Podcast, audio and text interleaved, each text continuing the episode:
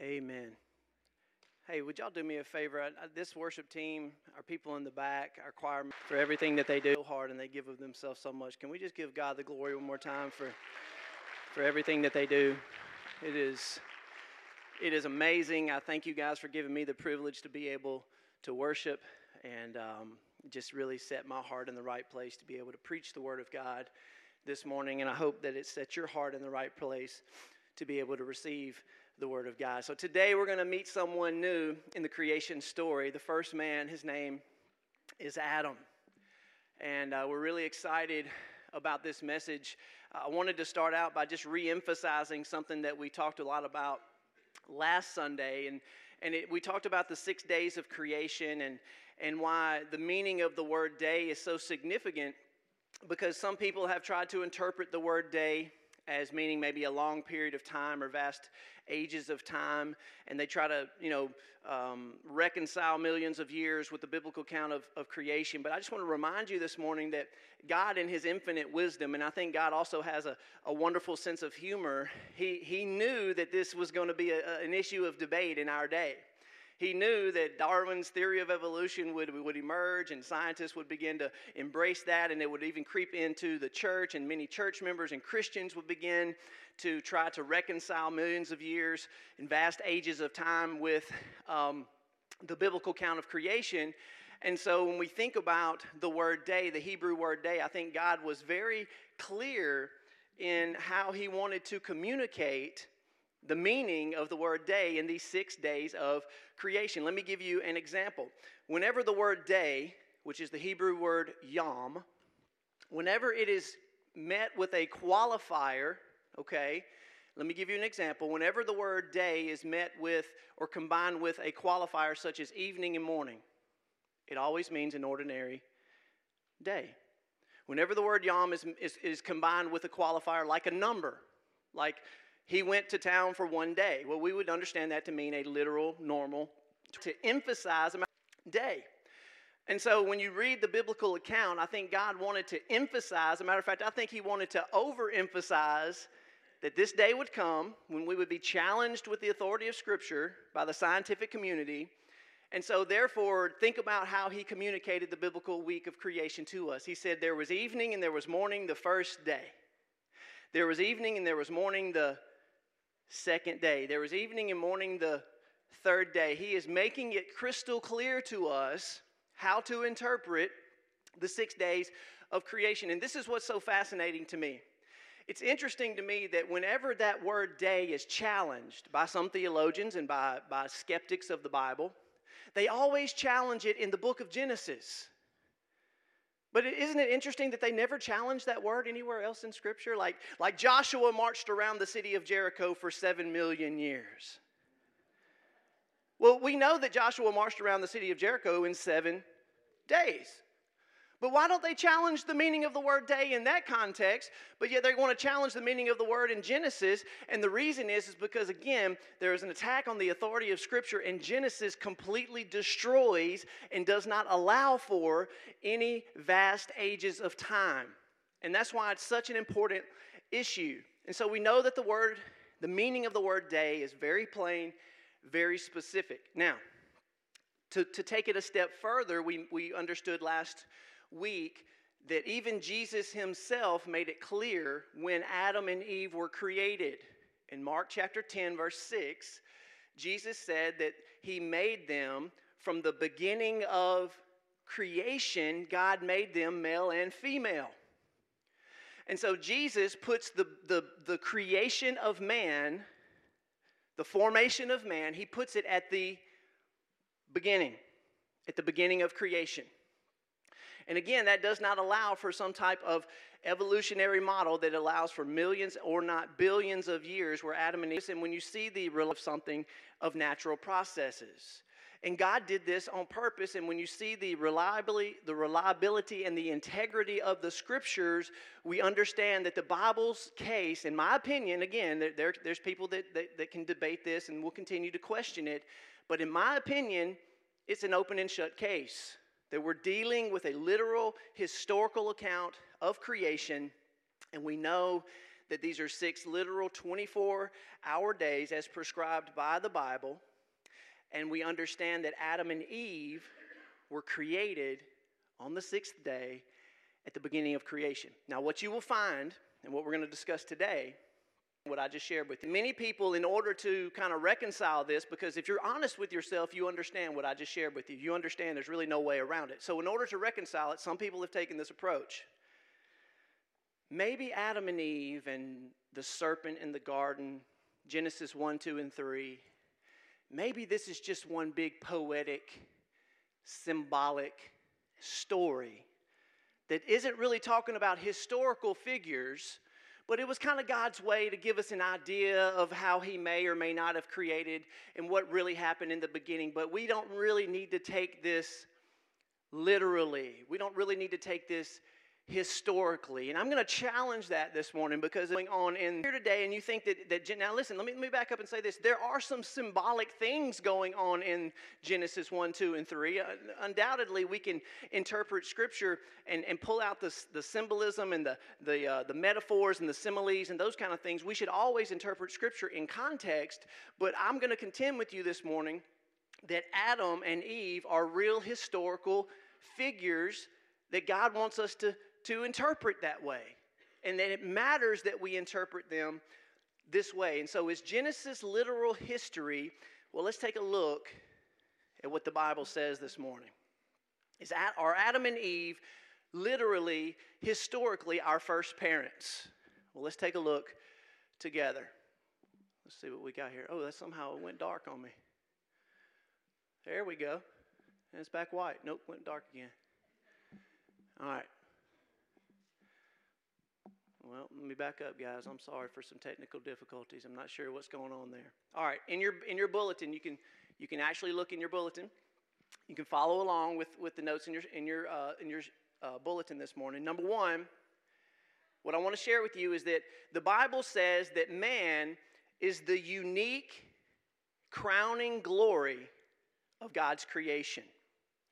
Man is the unique, he is unique as the crowning glory of God's creation. Let's, let's turn to Genesis 1 this morning. Let's jump in at verse 26 and 27 as we're here we are on day 6. And look at what it says in Genesis 1:26, then God said, "Let us make man in our image, after our likeness, and let them have dominion over the fish of the sea and the birds of the heavens and over the livestock and over all the earth and over every creeping thing that creeps on the earth." And so God created man in his own image, in the image of God he created him, male and female he created them. Now, in Psalm uh, 8, in the 8th Psalm, the Bible kind of reiterates this idea that even though man was made a little lower than the heavenly beings, even though man was made a little lower than the angels, okay, he, we, we have physical uh, bodies and we're here on the earth in this physical world, and so there is a little bit of a distinction between man and the spiritual beings that God had already previously made. We, we, we studied about that a few weeks ago. However, it says, Yet God has crowned him with glory and with honor. In other words, when God created man on the sixth day, it was the pinnacle of creation. Now, the problem with that is, is that when we begin looking at evolutionary theory, evolution teaches the exact opposite. Evolution teaches that we have been progressively improving and advancing into some higher state of development over hundreds of thousands, perhaps millions of years. And so, from an evolutionary perspective, let's see if I can find my. Oh, we, we lost the slides, that's okay. From an evolutionary perspective, we are nothing more than a high and even a or a primate. Now we have to understand that's what's being taught, and even in some churches, they've accepted this idea that perhaps there, that's, that's what I wanted to show you here. You've seen this picture, I don't know how many times, it's plastered up everywhere that you can see. Every uh, public school textbooks are going to have this picture because this is the idea that there's been this monkey to man evolution, and it is the direct, the direct opposite of God creating man as the perfection of creation, creating him as the crowning glory of creation. And so, therefore, we're supposed to believe that mankind today is smarter and more highly evolved than man was in the past. Now, I have a big problem with that. Now, let's look around our world today. Just a general, just, just as look around where we are. The state of our world today. Are we, are we really that much smarter than we used to be? Are we, are we that much more moral than we used to be? Do we really know how to apply knowledge and wisdom than our forefathers and the generations before us were able to do? Look, do we even know how to plant a garden anymore? Think about that. I mean, there's just little bitty simple things, little bitty simple um, pieces of knowledge and information and wisdom and things that, that have been passed on from generation to generation that we have lost or are in the process of losing. And yet we're supposed to believe today that mankind is more brilliant, more intelligent, more sophisticated, more evolved, if you, if you will, than we were millions of years ago or perhaps even hundreds of thousands of years ago.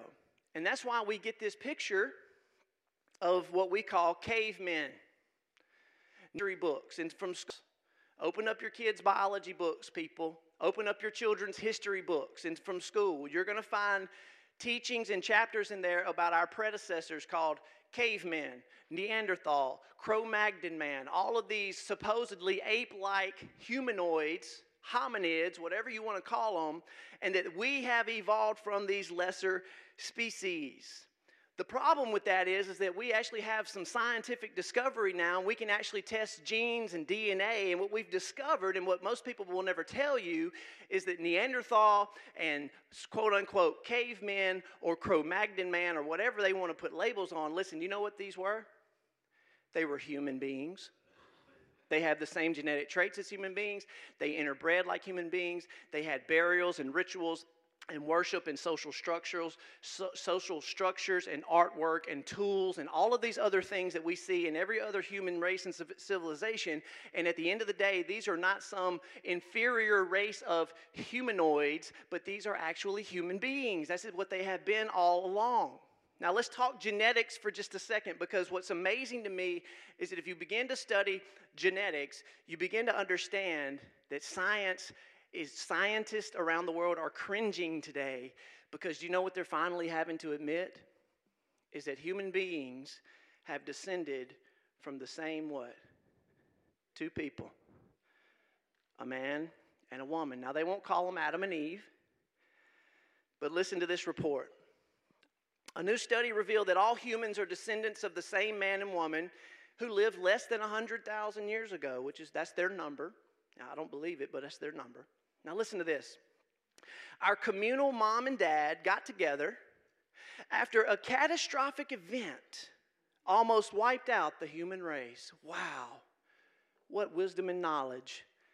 All they had to do was open up their Bible Amen.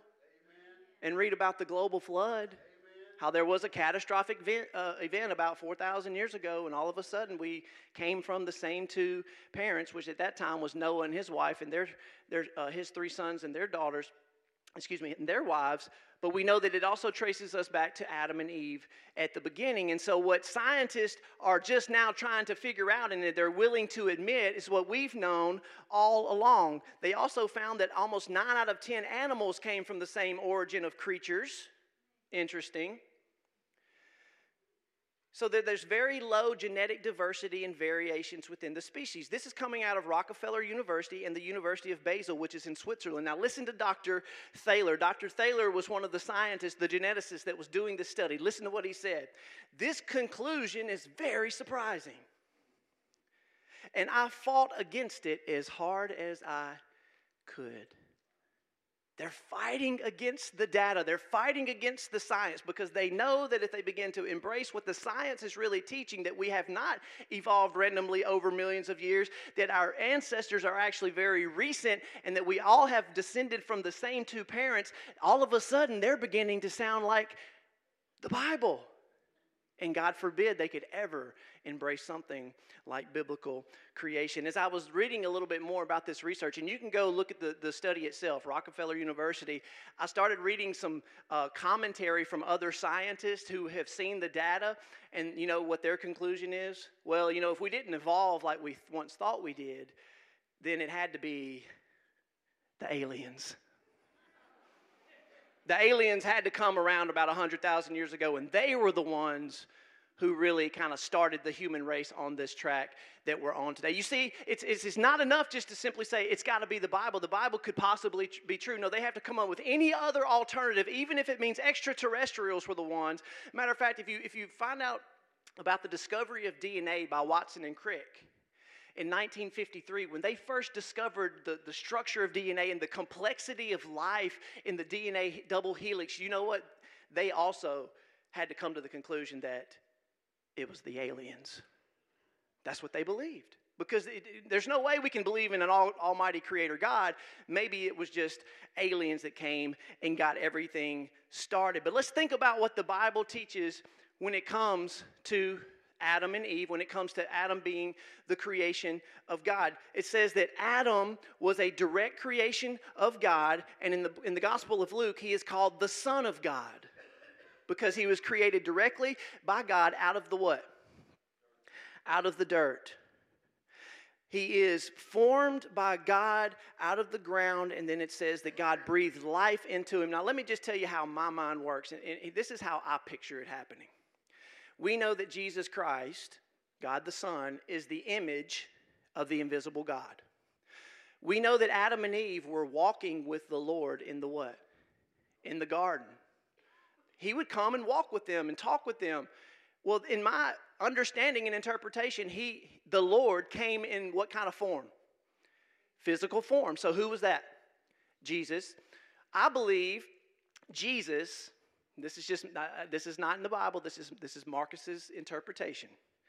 I believe the Lord Jesus in physical form was on the earth on day six, and he began to mold and he began to make Adam out of the clay. And when he formed his physical body and the Holy Spirit breathed life into him, the first person that Adam saw when he opened up his eyes was Jesus. He saw a, a, an immediate reflection of God just in that moment. Imagine that for just one second. This is what the Bible teaches. The Bible teaches that Adam is a direct creation from God and that God breathed life into him on day six and that he is not some evolutionary result of all of these natural processes that removes God from the equation. Adam was the pinnacle of God's creation, he was the crowning achievement of God's glory. There was nothing deficient in Adam. Let me, let me challenge you with some things right now. You see, if you're believing in, in evolutionary models, you're believing that Adam was some type of highly evolved ape or, you know, some type of a, a primate, or may, maybe he was, you know, the first Homo sapien to walk the earth, but he had to be pretty dumb, right? He had to be kind of like a caveman. Isn't that the way the logic goes? That's the way I understand the logic goes. But what the Bible teaches was that Adam was in was there was nothing deficient in him. How much of our brain capacity do they think we can use today? Some say four or five, maybe at the most, what? Maybe eight to ten percent of our brain. Adam, in my opinion, in my estimation, could use what? 100% of brain capacity. And he was he was less evolved than we are. You see, Adam had full mental capacity, operating at 100% of brain function. He was supremely intelligent. He was a genius, to say the least. He was physically without flaw. Not one genetic defect or deficiency was in Adam's body. This means that his body operated at optimum physical capacity without wasting any energy. He probably never got tired. He was created to live how long? Forever. He was immortal. He was designed never to die. He was pre programmed by God with all the mental faculties and emotional capacities and moral capabilities to be just like God. He had the ability to communicate with God at the highest level. He had the ability to reason and exercise logic. And listen, he had the ability to create. He was brilliant as a direct creation in the image of God. Now, if you think about Charles Darwin's book that was released in 1859, I want to share with you the title of that book. Now, if you don't pay attention to the details, Darwin's book today, all around the world, is known as The Origin of the Species. Do you know that's not the title of the book? Can I read to you what the title of Darwin's book, his groundbreaking scientific book in 1859? Listen to the true title on the origin of species by means of natural selection or the preservation of favored races in the struggle for life. That's the title of his book. Let me tell you what Darwin proposed in his book. He proposed that the dark skinned races were savages and they were inferior to the lighter skinned races in humanity because the lighter skinned were more highly evolved. Again, if you're thinking about it from the perspective of if we came from apes or monkeys, then obviously if we're dark skinned like the apes and monkeys, then we're more like them. But us white skinned, lighter skinned people, hey, we've excelled and developed higher in the evolutionary process, and therefore we're what? We're better. We're superior. You don't think ideas have consequences? Guess what? People like Margaret Sanger, anybody know who she is? Anybody ever heard of Planned Parenthood? She is the founder of Planned Parenthood, which is responsible for the murder of millions of babies every single year. Guess what the guess what the foundation of her philosophy was? She she read Darwin, she loved Darwin, she knew Darwin's book was all about the favored races in this struggle for life. And so, Margaret Sanger said things like this. She called for abortion and birth control among the unfit to produce a master race consisting solely of wealthy, educated white people. Sanger said she believed black people were human weeds that needed to be exterminated. She also referred to immigrants and African Americans and poor people as reckless breeders spawning human beings who never should have been born. You ever stop to wonder why all the Planned Parenthood clinics are in minority neighborhoods? Anybody ever stop to think about that for a second? You ever see a Planned Parenthood in a nice white neighborhood? Just, just a thought. Listen to what she said. The Aboriginal Australian, these the, the, the, natives there in Australia, are the lowest known species of the human family. This is Margaret Sanger, just a step higher than the chimpanzee in brain development. In an effort to sell her birth control and abortion proposals to the black community, Sanger said, We do not want word to go out that we want to exterminate the Negro population. Guess who else bought into Darwin's idea of the superior, superiority of the races? Adolf Hitler. That's why he exterminated the lesser species of the human race in order to produce. In other, look, just think with it. All they're doing is they're accelerating natural selection. They're accelerating the survival of the fittest. It fits perfectly with the Darwinian world view. But if man is created in the image of God and created as the crowning glory of God's creation, it destroys any such ridiculous viewpoint or philosophy. Which leads to death, which brings me to my second point is that man is distinct as the image bearer of the Creator.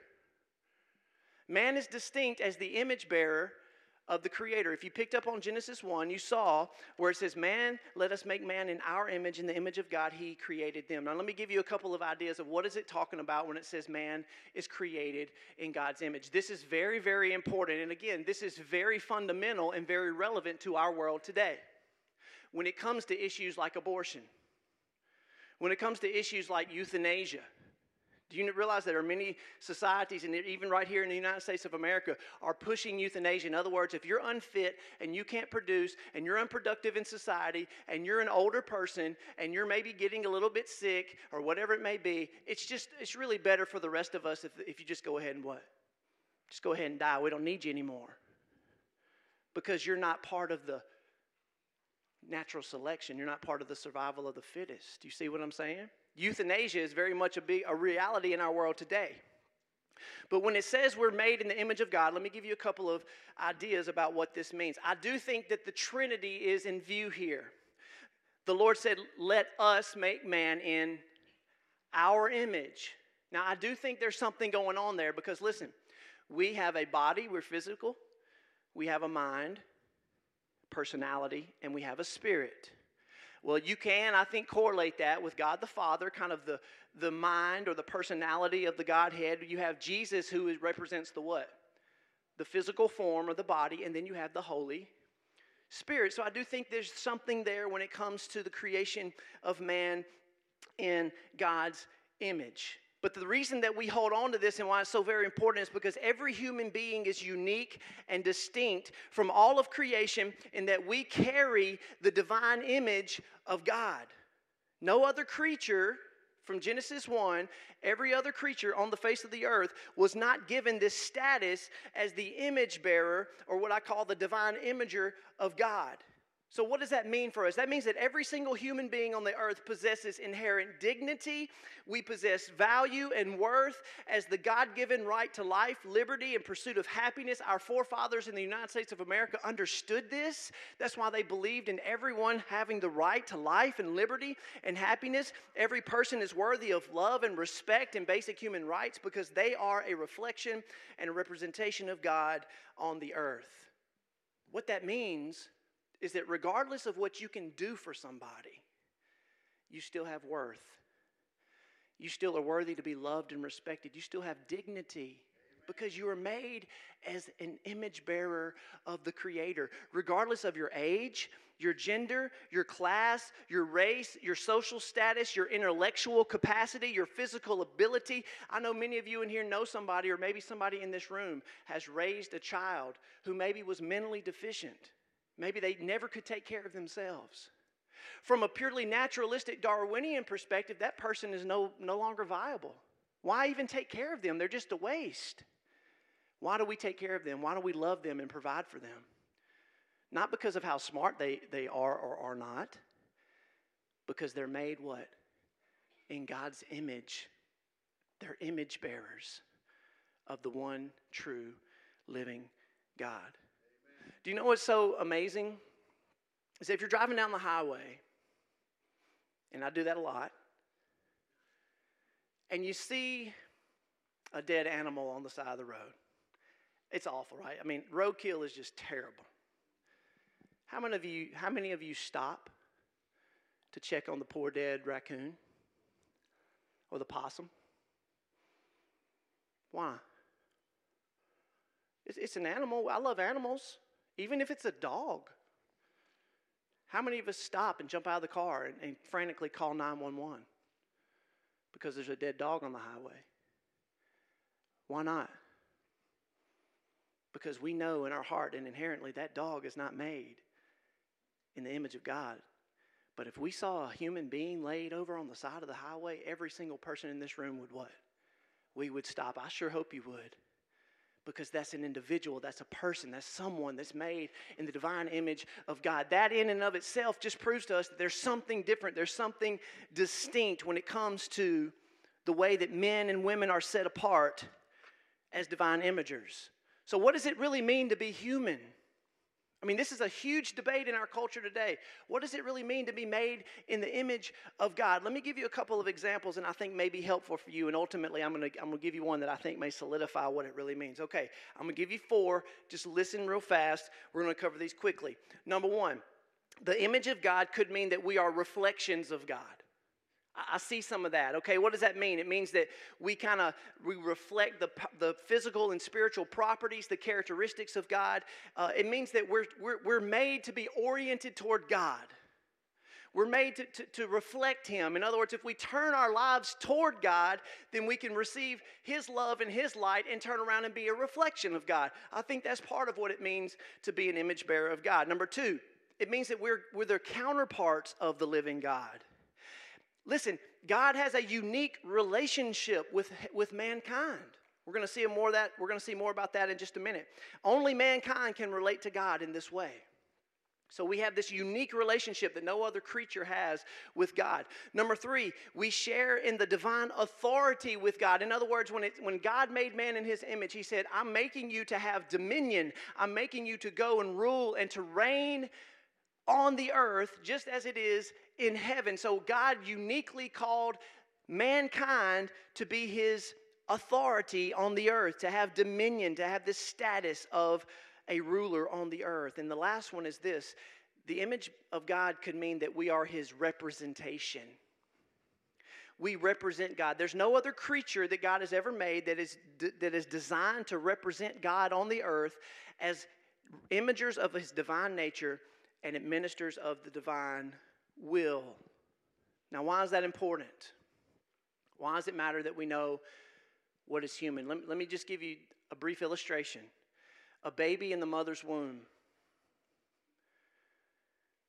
at conception, at conception, that child is human, that child is alive, that child is made in the image of God, but yet it hasn't had a brain function yet. It doesn't have the ability to communicate yet. It doesn't have all the attributes that we think of as humans, that, that when we get older and we grow up, we can share in the attributes of God. But that little child is still precious and is still worthy of life and protection. Why? Let me give you a, a simple illustration. Every child that is conceived in the womb has been stamped by God. Jesus called his disciples. He was challenged about taxes. Bring me a coin. Whose image is stamped on the coin?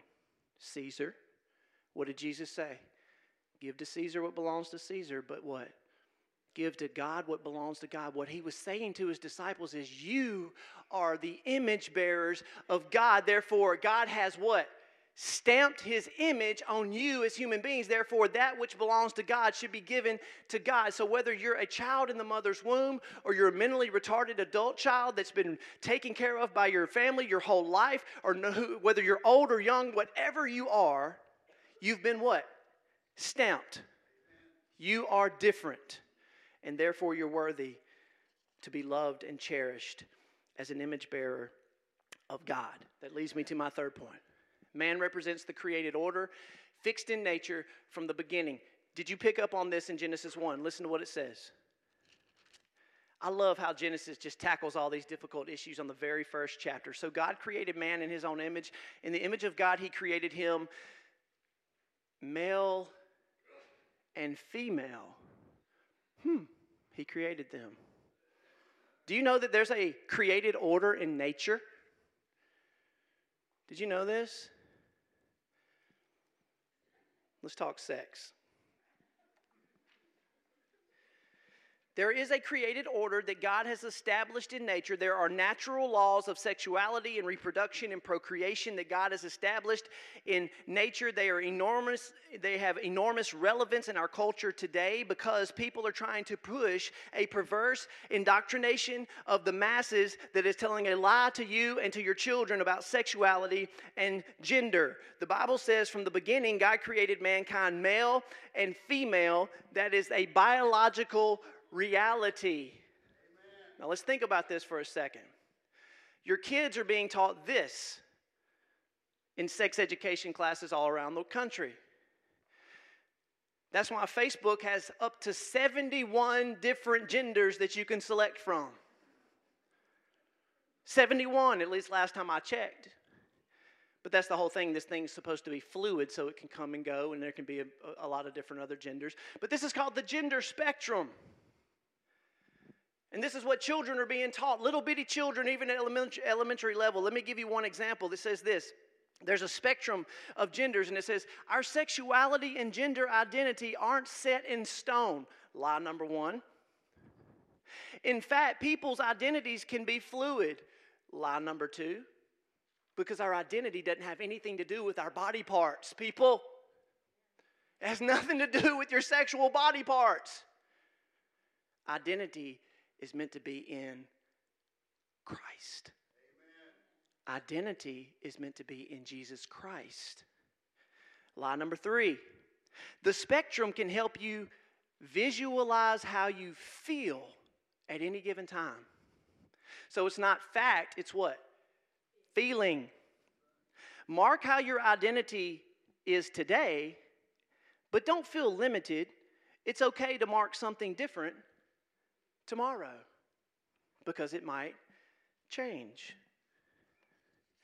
You see, guys, there's a lie being told to us and our children today that gender is fluid, that gender is somehow the way that you feel. It's a feeling, it's an emotion. Children are being taught this. And what's even worse is that parents are allowed to abuse their young children and they're giving them they're giving them hormone replacement therapy treatments before they have ever even entered puberty. That six and seven and eight and nine and 10 and 11 and 12 year olds that parents are taking them and changing their hormones before they've ever even reached puberty and you're telling me that a 6 or 11 or a 12 year old even knows what, anything about sexuality? And you're going to go and mess them up in that way? Some of this stuff is irreversible that is abuse people Amen. this is the culture that we're living in this is a lie there are not 71 genders, there's two. This is a biological fact. Do you know that I could come around here and draw blood from every single person in this room and never even know if you're a man or a woman, run it through a lab, and I could tell you immediately if you're what? A man, or it doesn't have anything to do with the way you look because it's a genetic difference in the created order that God has given us. Back up into 2013, transgender gender identity disorder was considered by the American Psychiatric Association as a clinically diagnosed mental disorder, not unlike schizophrenia. Guys, that was less than seven years ago. That if a child came home as a boy telling his parents that he feels like he's a girl, they would take him to a mental hospital and have them evaluated because it's a mental disorder. We're not being loving and supportive if we try to tell our kids that we encourage mental disorders. Totally disregarding the Word of God. Now, don't take my word for it. Take Dr. James McHugh's word for it. He is one of the leading scientists, doctors at Johns Hopkins University. Listen to what he said Transgendered men do not become women, nor do transgendered women become men. All of them, including Bruce Jenner, this is his quote, become feminized men or masculized women, counterfeits or imposters of sex with which they identify. In that lies their problematic future. Listen to what he says. We psychiatrists would do better to concentrate on trying to fix their minds and not their genitalia. We have wasted scientific technical resources and damaged our professional credibility by collaborating with madness rather than trying to study, cure, and ultimately prevent it. That comes from James McHugh, doctor at Johns Hopkins University. He sees through the madness, he hadn't bought into the political correctness. There are tremendous genetic differences in men and women. There are only two sexes. Now, let me tell you why it matters. There is a created order that God has established in nature. And there's three simple ways that that created order plays out in our life. The first one is in procreation and marriage. God made man first, and he made woman from man, and he placed her under his loving care. That's why when you see a picture like this, this is the, the order that, this, that our families are supposed to operate. Jesus Christ is the head of the church, He's the head of the family. The husband is to take care of the wife, the wife is to be underneath the husband's authority, and so on. And here comes the children. In the family, this is the way that it works. In the church, this is the way that it works. And it even works this way in God's idea of government. Okay? Now, you may or may not understand that if the beginning of creation was not Adam and Eve, maybe it was Adam and Steve. We would not be here. I hate to state the obvious. The reason God didn't create two men at the beginning is because there would be no way for them to what? Reproduce. It is a very logical thing that we've completely corrupted and perverted. There is a created order in nature, and God wants to see us function in that way in life. There's a created order in the family, and there's a created order in the picture of the gospel itself. I need to move on. Man is the special object of God's affection and primary focus of God's redemption. This is what's so amazing about mankind is that when, we look at passages like Hebrews chapter 2, we see that man has a special place in God's plan of redemption. You see, Jesus became a what? He became a man. Jesus became a man, God became a man so that he might save mankind. In Hebrews chapter 2, listen to what it says. It says, he, bringing many sons to glory, should make the founder of their salvation perfect through suffering. He said, That's why he is not ashamed to call them brothers, because surely it is not the angels that he helps, but he helps the offspring of Abraham. You see, God came to save man. We are the special object of his affection and redemption. That's why Jesus became a man. Why did Jesus have to become a man? Because the Bible says that without the shedding of blood, there is no redemption, there is no forgiveness of sin. So, in order for any of us to be forgiven, there has to be the shedding of God's perfect blood on the cross. That's why God became a man. He took on flesh. He also conquered our other need of eternal life that we lost in the garden by being resurrected from the grave in bodily form. So that therefore we could live forever as He originally designed us to live. And so there is a beautiful picture how God became a man, and the gospel itself, the, the death, burial, and resurrection of Jesus Christ, is uniquely tied not to angels and not to the animals. It's uniquely tied to who? To mankind. And there's nothing wrong with that. That's God's design. Now, let me share with you my last point, and we're going to get out of here.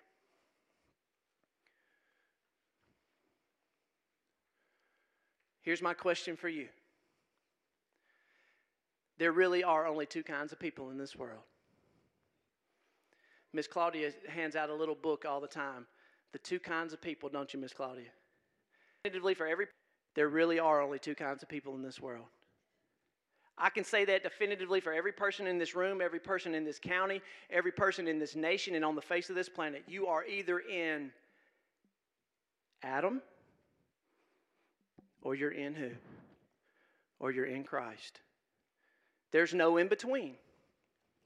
You see, either we continue to bear the image of Adam, and listen, if we are in Adam today, we will bear his image until we die because we will die in our sins and we are cut off from God. We are still condemned under the curse that God placed on Adam and all of his descendants after him, or we will receive the gift of eternal life through Jesus Christ as a new creation in Christ and be able to be called the sons of God. That's why Jesus makes a direct connection with Adam. That's why Paul, the Apostle Paul, he makes a direct connection between Jesus and Adam. He said Adam was the first what? He was the first man. And Jesus is the second Adam. What Paul is doing, he's saying either you're still in Adam, the first man, as a descendant of Adam, or you've been given the right to be called a child or a son of the living God through faith in Jesus Christ our Lord. And so, guys, you go and read 1 Corinthians 15. It is a fascinating passage that does a, a, great job about giving us some context for whether or not you're in Adam or Christ. But as our worship team comes up, I'm going to give you a couple of things to follow up on. Are you in Adam? Or are you in Christ? In Adam, there is still death. In Christ, there is life. Can't really see that very well, but Adam and Jesus is, is, is split apart there. As you see, in Adam, we are still in death. We're still in our sins. We're still under the law. We're still under condemnation. We're still in our flesh. We're still slaves to sin and the devil, and we're in bondage. We don't want to be in what? In Adam. If you're in Jesus Christ, you have life. You've been given his sonship. You've been given grace and justification. You've been given the Spirit of God. You've been given the adoption as sonship, and you have freedom. Now, guys, I don't know where you are today, but I know that you're either in one of these two people. And some of you right now, you've been sitting out here for weeks and months and possibly years, and you're still in Adam.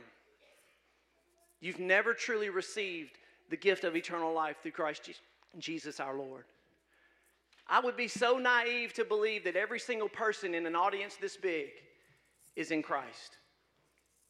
So, some of you may be sitting out there today and you may be embarrassed to say, I've been in church for so long and I'm unwilling to admit that I've never been born again. I've never received salvation through Jesus Christ. Some of you may be sitting out there thinking, you know what? If I were to die today, I know that my sins are not covered. I've not been forgiven. I've not been restored unto God through faith in Jesus Christ. Listen, guys, at the end of the day, nothing else matters.